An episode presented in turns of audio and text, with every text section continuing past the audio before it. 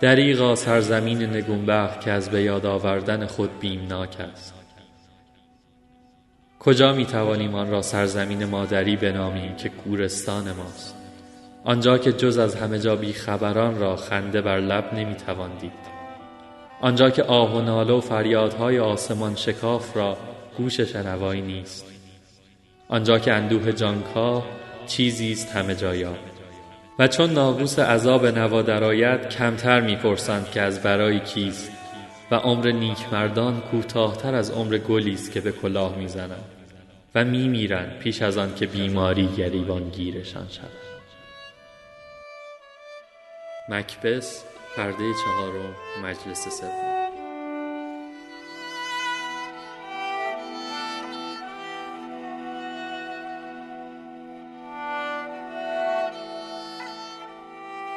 این روزها به وفور از سرزمینی شنیدیم که دیو شوم زلزله و بد اقبالی روش سایه انداخته. اتفاقی که خوب یا بد درست یا غلط ولوله در میان جامعه انداخت که دوست داشت به هر نحو ممکن به کمک مردمی بشتابه که همیشه سفره مهمون نوازیشون پیش روی مسافرای اون خطه باز بوده.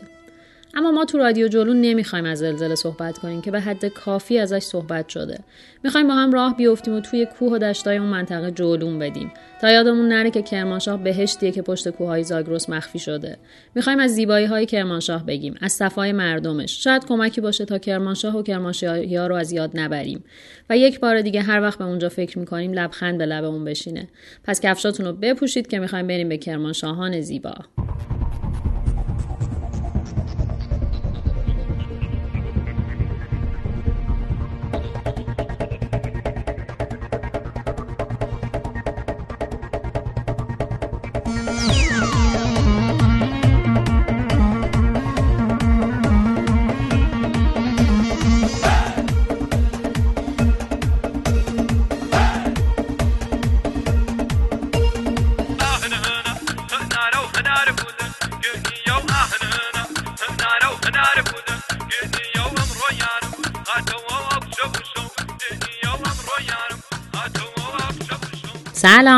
اینجا یه رادیو واسه جلون دادنه. من کیمیا و من سالا. قرار تجربیات و سفرامون رو با شما به اشتراک بذاریم. محوریت رادیو جلون روی گپ و گفته قرار یه مقصد یا یه موضوع در مورد سفر رو انتخاب کنیم و در موردش گپ بزنیم. رادیو جلون قرار از واقعیت های سفر بگه. پوسته جذاب و رنگینش رو کنار بزنه و سفر رو اونجوری که واقعا هست نشون بده. رادیو جلون رو می‌تونید از طریق کانال تلگرام این رادیو بشنوید. کافی رادیو جلون رو در تلگرام سرچ کنید. همینطور می‌تونید از طریق بیپتونز، شنوتو و تهران پادکست به همه اپیزودهای ما گوش بدید حالا وقت جلون دادنه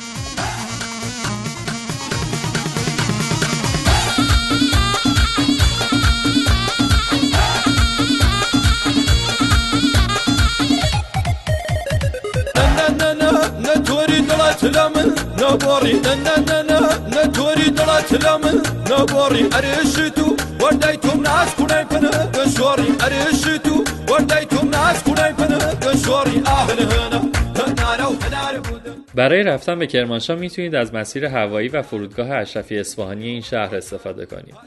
اما اگر بخواید از تهران به سمت کرمانشاه حرکت کنید باید مسیر ساوا و همدان رو بگیرید و بعد از حدود 7 ساعت برسید به شهر شاهان. من توصیه می‌کنم توی مسیرتون به سمت کرمانشاه یه توقف توی شهر کنگاور بکنید و حتما از معبد آنایتا این شهر دیدن کنید.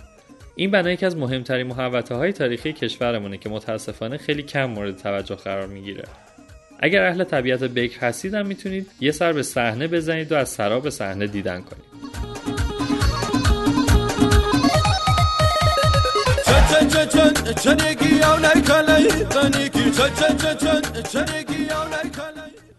اما حالا که رسیدیم کرمانشاه بیاید کمی توی شهر قدم بزنیم. شهری که بعضی تاسیسش رو به بهرام چهارم که میشه سیزدهمین شاه ساسانی نسبت میدن. البته بعضی هم هستن که میگن کرمانشاه ربطی به شاهان نداره و این نام تلفظ اشتباهی از اسم کردی شهر یعنی کرمانشانه واژه‌ای که خودش احتمالا از واژه کرماج میاد. خلاصه اینکه این شهر قدیمی تر از اون حرفاست که بشه وجه تصمیه دقیقی در موردش گفت. اکثر بناهای باقی مونده توی دل شهر از دوران قاجار باقی موندن. دورانی که به دلیل موقعیت جغرافیایی کرمانشاه این شهر رونق گرفت و مهمترین مرکز غرب کشور محسوب می‌شد. البته کرمانشاه در دوران باستان هم جایگاه بسیار ویژه‌ای داشته و همیشه یه جورایی دروازه عبوری غرب بوده. به همین دلیله که به راحتی در اطراف کرمانشاه میشه کلی سنگنگاره و سنگ نوشته پیدا کرد که در واقع بیلبوردهای باستانی بودن برای مسافرهای اون زمان. بعدها و در زمان قاجار هم به دلیل قرار گرفتن کرمانشاه در سر راه کربلا و نجف این شهر رونق فراوونی داشته.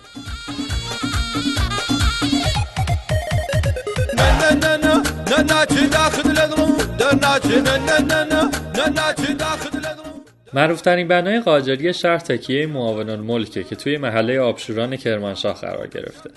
قدمت این تکیه به سال 1281 شمسی برمیگرده و اون زمان اینجا رو به عنوان مرکزی برای دسته های عزاداری کرمانشاه ساختن. شاید اول فکر کنید که هممون توی شهر خودمون تکیه داریم و توی محرم میبینیمشون اما باید بگم که دیدن این بنا رو دست ندید. کاشیکاری های اینجا به قدری زیبا و عجیب غریبه که حتما شما رو جذب خودش می‌کنه. خیلی ها معتقدن که کاشیکاری های معاون الملک از شاهکارهای کاشیکاری قاجار محسوب میشه که خب حق هم دارن مخصوصا بخش حیات پشتی که توی کاشی ها در عین ظرافت می‌تونید داستانهایی از کربلا و باقی وقایع تاریخی مذهبی و قرآنی رو ببینید. قشنگ انگار وارد یه گالری نقاشی قهوه خونه ای شدین که هر بخشش یه داستانی و روایت می‌کنه. اما نمیشه تا کرمانشاه رفت و سمت شمال غرب این شهر و تاقبستان یا همون تاق سنگی نرفت. تاقبستان مجموعی از سنگ نوشته های دوره ساسانیه که پیشینه اون برمیگرده به قرن سه میلادی. شاههای ساسانی برای ترشیدن تندیساشون ابتدا اطراف تخت جمشید رو انتخاب کردن. اما از زمان اردشیر دوم تاقبستان که در بین جاده ابریشم قرار گرفته جایگزین شد. تاقبستان شامل سنگ نگاری تاجگذاری اردشیر دوم و دو تاقه که مربوط به شاهپور دوم و سوم خسرو پرویزه. خوبی تاقبستان اینه که به دلیل کوه و چشمه و فضای سبز هم برای علاقمندای سایت های تاریخی جذابه و هم طبیعت گردا از بحث جاذبه تاریخی و طبیعی تاقبستان که بگذریم جاذبه بسیار جذاب این سایت برای من دنده کبابه. اطراف این سایت پره از دکه که می‌تونید یکی از لذیذترین غذاهای کرمانشاه رو توشون تجربه کنین. ببین اصلا فکر کنم مردم میرن دنده کباب بخورن حالا کنارش تاقبستان هم نگاه دقیقا.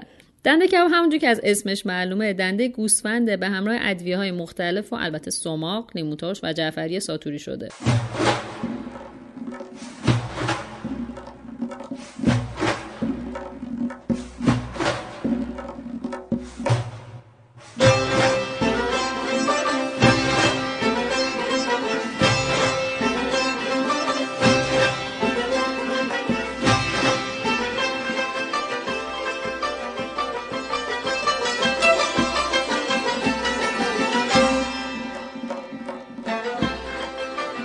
حالا که بحث غذا شد باید یادی هم بکنیم از معروفترین خورشت کرمانشاه. کرمانشاه رفته باشید یا نه حتما اسم خورشت خلال رو شنیدید. من به شخص جزو طرفداری پراپا قرص این غذا هستم. یکی نیست بگه طرفدار چه غذایی نیست. اینجوری بگم که آخرین باری که رفتم کرمانشاه اونقدر خورشت خلال خوردم که تا خود تهران رو به موت بودم. حالا چیه این غذا؟ یه خورشت خوش عطر و بو که شامل خلال بادوم زرش گوشت کره گلای زعفرون و دارچین میشه. یه جورایی می‌تونم بگم هرچی طعم و مزه بهشتی با هم جمع شدن این غذا رو تشکیل دادن همین الان هم آب دهنم راه افتاد اما اگه رفتید کرمانشاه کوفته های این استان رو که بسیار متنوع هم هستن رو عدس ندید معروفترینشون هلو کبابی که کوفته مخصوص کرمانشاه و ترکیبی از گوش، لپه، کشمش، گردو، سیب زمینی و تخم مرغ. دلیل نامگذاریش هم شاید به خاطر لطافت و شکل ظاهری یکش آشپزها موقع سرخ کردن در روغن بهش میدن. یکی دیگه از این کوفته ها هم کوفته نخود یا کوفته ریز است که شامل گوشت با سبزیجات معطر و البته گردو.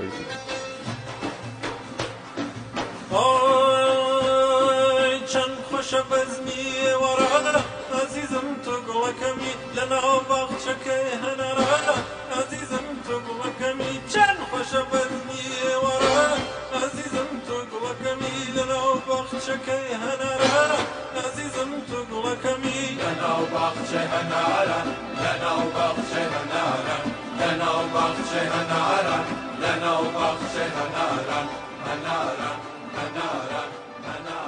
کلا کرمانشاهی ها تبهر خاصی تو ترکیب مزهایی که به نظر ما عجیب میاد و تبدیل اون به یه غذای خوشمزه دارن. مثلا کی فکرشو می‌کنه؟ ترکیب سیب زمینی و برنج و گوش شخ کرده و کیشمیش و خورما که میشه سیب پلو تا این حد خوشمزه باشه.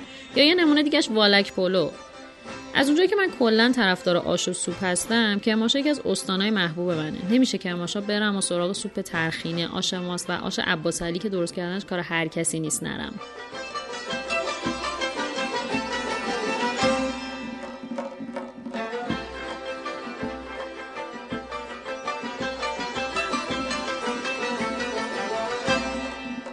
بعد همه این غذای خوشمزه هیچ چیزی به اندازه یک دسر جذاب نمیچسبه. یکی از شیرینیهایی که بسیار لذیذه بعد از خوردنش تا دقایق حرف زدن سخت میشه نون برنجیه.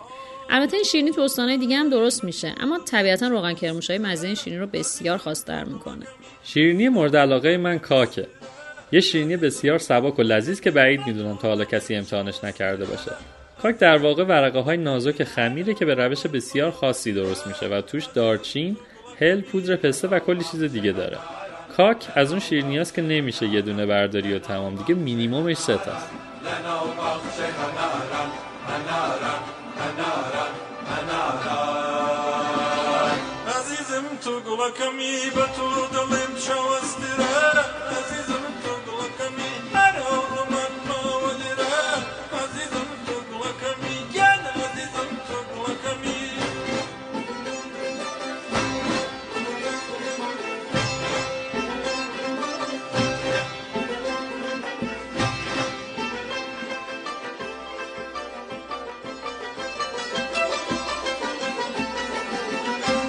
خب خیلی تو بحث جذاب غذا غرق شدیم. برگردیم کرمانشاه بریم سمت شرق این شهر و نقش برجسته بیستون.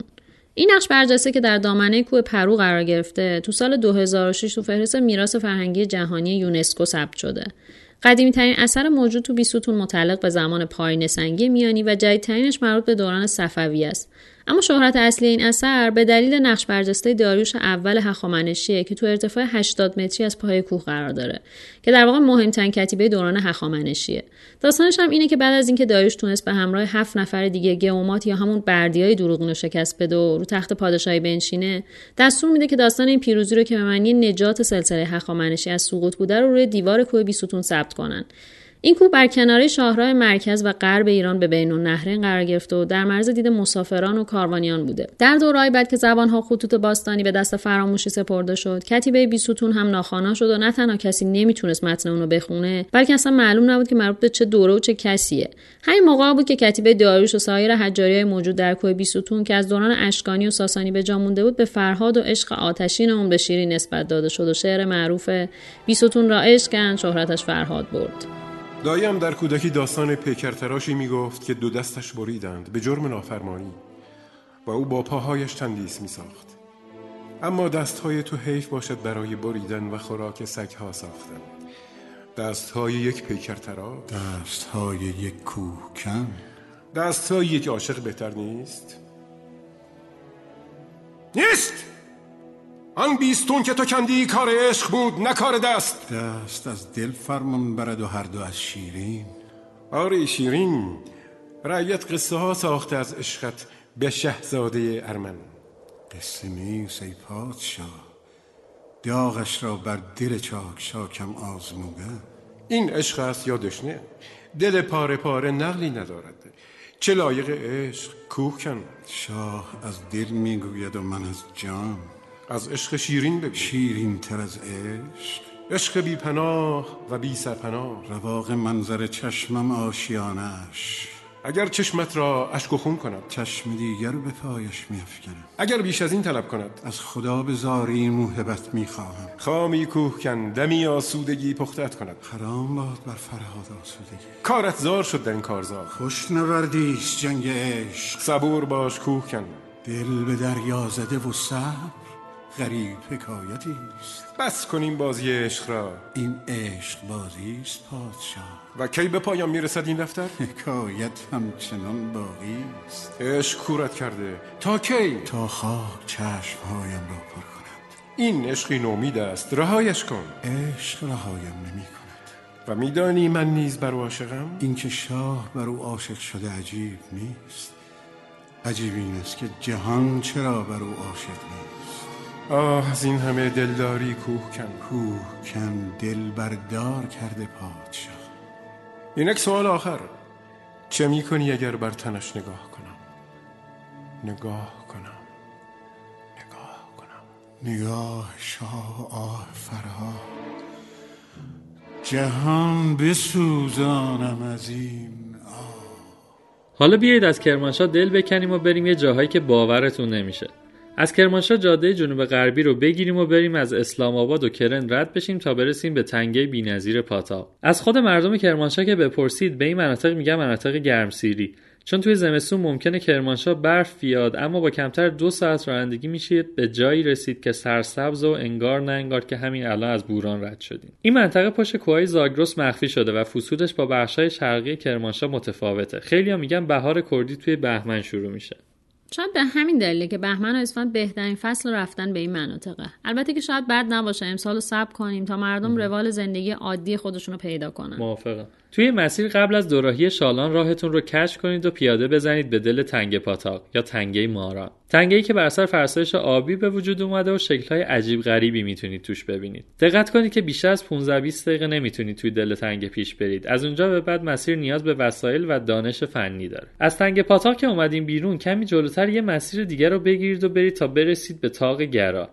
مردم محلی یه افسانه جالب در مورد این بنا دارن که میگن شیرین و فرهاد قبل از اینکه خسرو پرویز شیرین رو از فرهاد جدا کنه یک شب رو در اینجا سپری کردن. حالا اینکه کی اونجا قضیه رو ثبت کرده بماند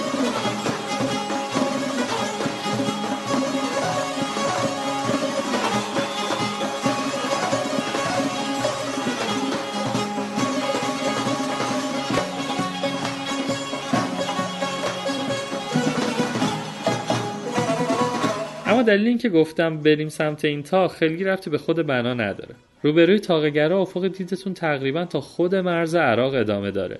یه ویو بینظیر که دیدنش نفستون رو بند میاره. از اینجاست که حد زده میشه تا این بنا چیزی شبیه میل راهنما برای کاروانهایی بوده که به سمت عراق می‌رفتن یا برمیگشتن. خروجی شالان رو برید داخلش تا برسید به خود روستا. در کنار رودخونه می‌تونید استخرهای پرورش ماهی رو هم ببینید.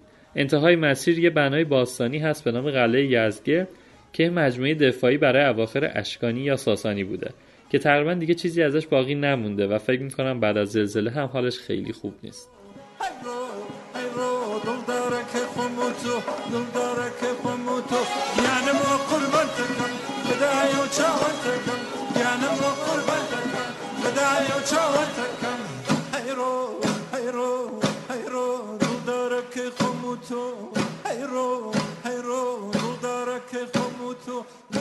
برگردیم توی جاده اصلی و راهمون رو ادامه بدیم به سمت بابا یادگار. قبل از اون یه قبرستون تاریخی است که مردم اعتقاد دارن ارتش اعراب و ساسانی ها اینجا با هم رو درو شدن. در کنارش یه مقبره سنگی چارگوش با یه گنبد مخروطی بلند وجود داره که خیلی هم میگن که اینجا آرامگاه یکی از صحابه پیامبر به اسم ابودوجان است. متاسفانه این سالا چندین بار غیر غیرمجاز به دنبال گنج بهش حمله کردن و اونجا رو تخریب کردن. راه رو به سمت منطقه ریجاب و بابا یادگار ادامه میدیم. در انتهای روستا به یه راه سنگفرش و مقبره بابا یادگار می‌رسیم. جایی که یکی از اماکن مقدس اهل حق یا یارسان محسوب میشه و هر سال مراسم مختلفی به سبک خود این مردم توش برگزار میشه. یه فضای آروم و آرامش بخش وسط کوههای زاگرس.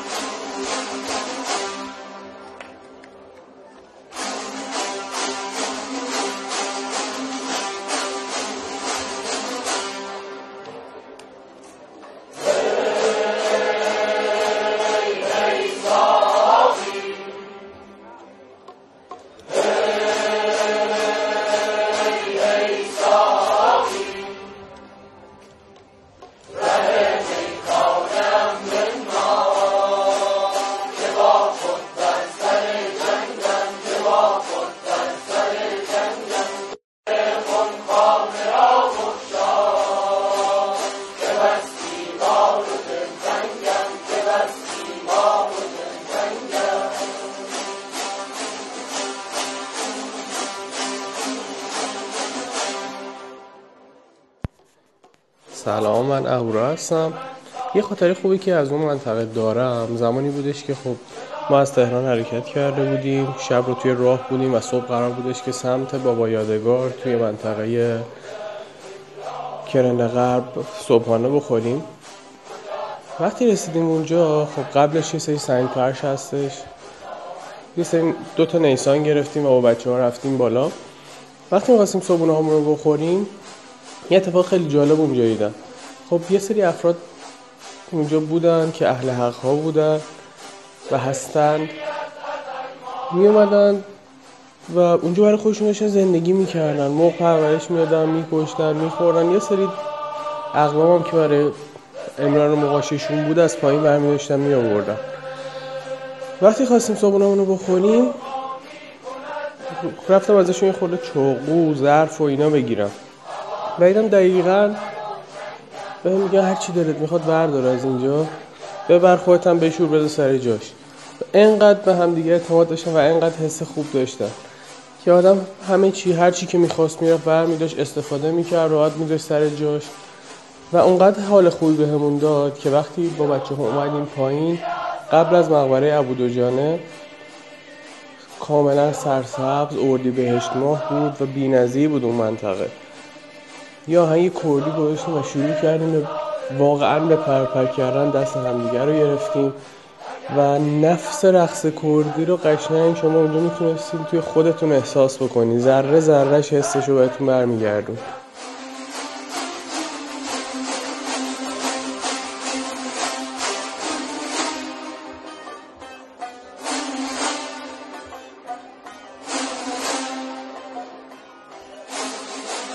درست چند کیلومتر مونده به سرپل زهاب میپیچیم دست چپ تا بریم سمت یه گوردخمه قدیمی که به دکان داوود معروفه. گوردخمه ها فضاهایی هستن که پیشینیان ما توی دل کوه میساختند و مرده هاشون رو اونجا دفن می‌کردن.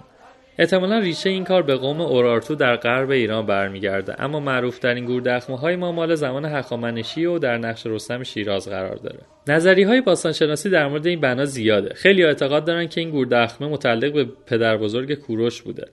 اما امروزه این مکان کارکرد متفاوتی داره. این محل برای اهالی منطقه که غالبا اهل حق هستند بسیار مقدس و قابل احترامه. توی سرتاسر سر این صخره پارچه های سبزی رو می‌بینید که به نشانه دخیل اونجا بسته شده. مردم این منطقه اعتقاد دارن که اینجا جاییه که یکی از افراد مقدس آینشون از این دریچه به کل جهان نگاه می‌کنه. جالب اینه که وقتی پشت به دخمه کنیم متوجه میشید که پر بیراه هم نمیگن. تا چشم کار می‌کنه مناظر سرسبز وجود داره که بسیار روح نوازه. حواستون باشه که اگر از اونجا دیدن کردین با صدای بلند در مورد پیشینه تاریخی این جاذبه صحبت نکنید. ما وظیفه داریم که به اعتقادات مردمی که مهمونشون هستیم احترام بذاریم. وقتی عبادتگاه مذهبی یک قوم رو در حد یک بنای تاریخی پایین میاریم عملا به اونها توهین کردیم و نباید انتظار داشته باشیم با همون با آرامش برخورد کنن. باز هم میگم یادمون باشه که ما مهمون این مردم هستیم.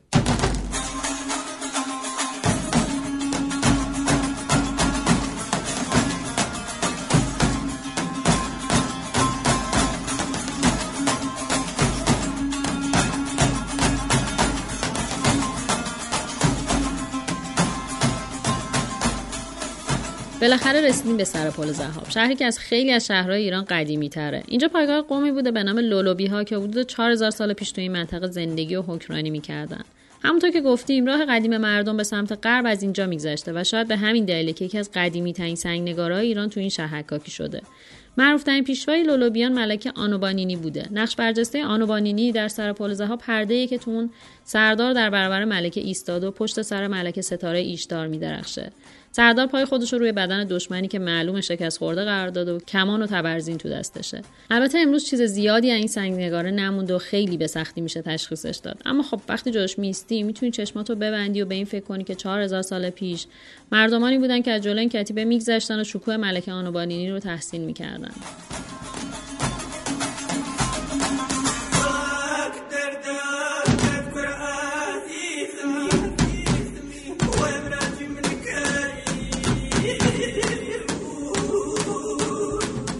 من توصیه می‌کنم که جاده پیران رو بگیرین و برید به سمت روستایی که خروش آبشار شما رو صدا می‌کنه از دره زیبای اجدها بگذرید و برید به سمت آبشار پیران که با ارتفاع بیش از 100 متر یکی از بلندترین آبشارهای ایران محسوب میشه. منظره پایین اومدن این آبشار از دل کوه از اون صحنه هایی که باید نشست و ساعتها تماشاش کرد. کیمی از بابا یادگار که گفتی خب. وقتی از ابو دوجانه به سمت بابا یادگار میریم اگه مسیر دیگه دوراهی رو بگیریم و بریم بالا یه نقطه دید می‌رسیم که بسیار نفسگیره. فکر کن یه جوایی میستیم که جلوتون یه دره بسیار عمیق و طولانیه و توی فاصله زیادی آبشار داره از ارتفاع 100 متری میریزه. حتی تصور اون نور طلای رنگ خورشید و غروب تو دل اون دره عمیق اجدها و دیدن و منظره سقوط 100 متری آب از بالای آبشار پیران و اون دیواره های زاگرس واقعا دیوانه کنند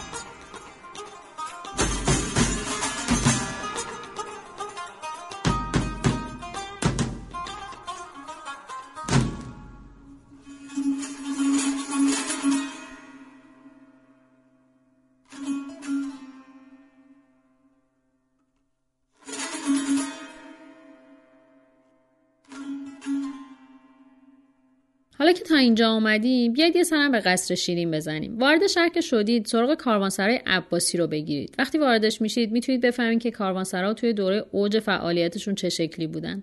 انواع اقسام لباس و حتی لوازم آرایشی هر چیزی که فکرشو بکنید توی حجره و حتی استبل باستانی مجموعه فروخته میشه. وقتی از اون فضای شلوغ خارج شدید برید به سمت چارقاپی که یه بنای چهارتاقی باستانیه. درست پشت اون می‌تونید امارت خسرو رو ببینید که اقامتگاه شیرین افسانه ای بوده. قصری که درست این روزها خرابه ای ازش مونده اما تو تاریخ در مورد ایوان زیباش و محوطه آباد و سرسبزش سخنها گفته شده. قصر شیرین از اون بناهایی که باید تنها در سکوت توش قدم بزنی. گوشاتو تیز کنی و صدای پرنده و حسچه آبی رو بشنوی که روزگاری از الوند سیراب می شده و به شکوه و عظمت قصری باستانی فکر کنی که نشونه اهمیت این شهر تو دوران باستان بوده.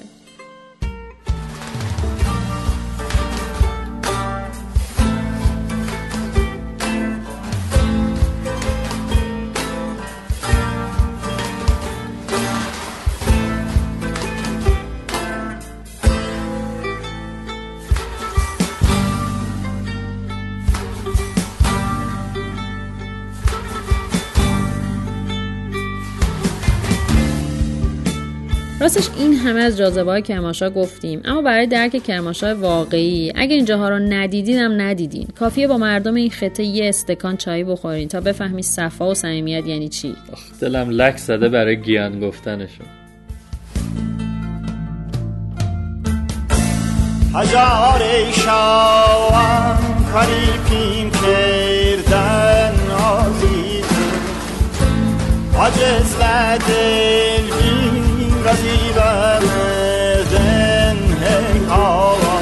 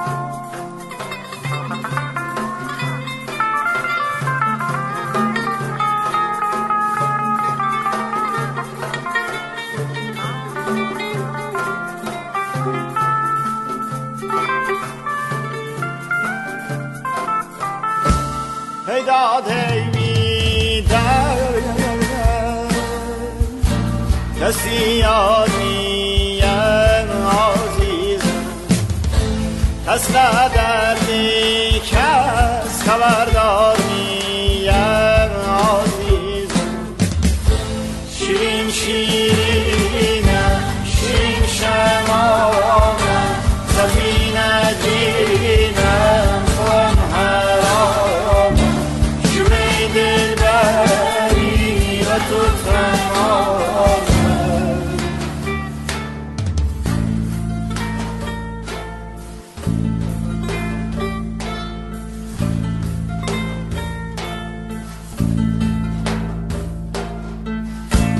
خوان کرمان شانی یرم قصری یم عزیزم خاطر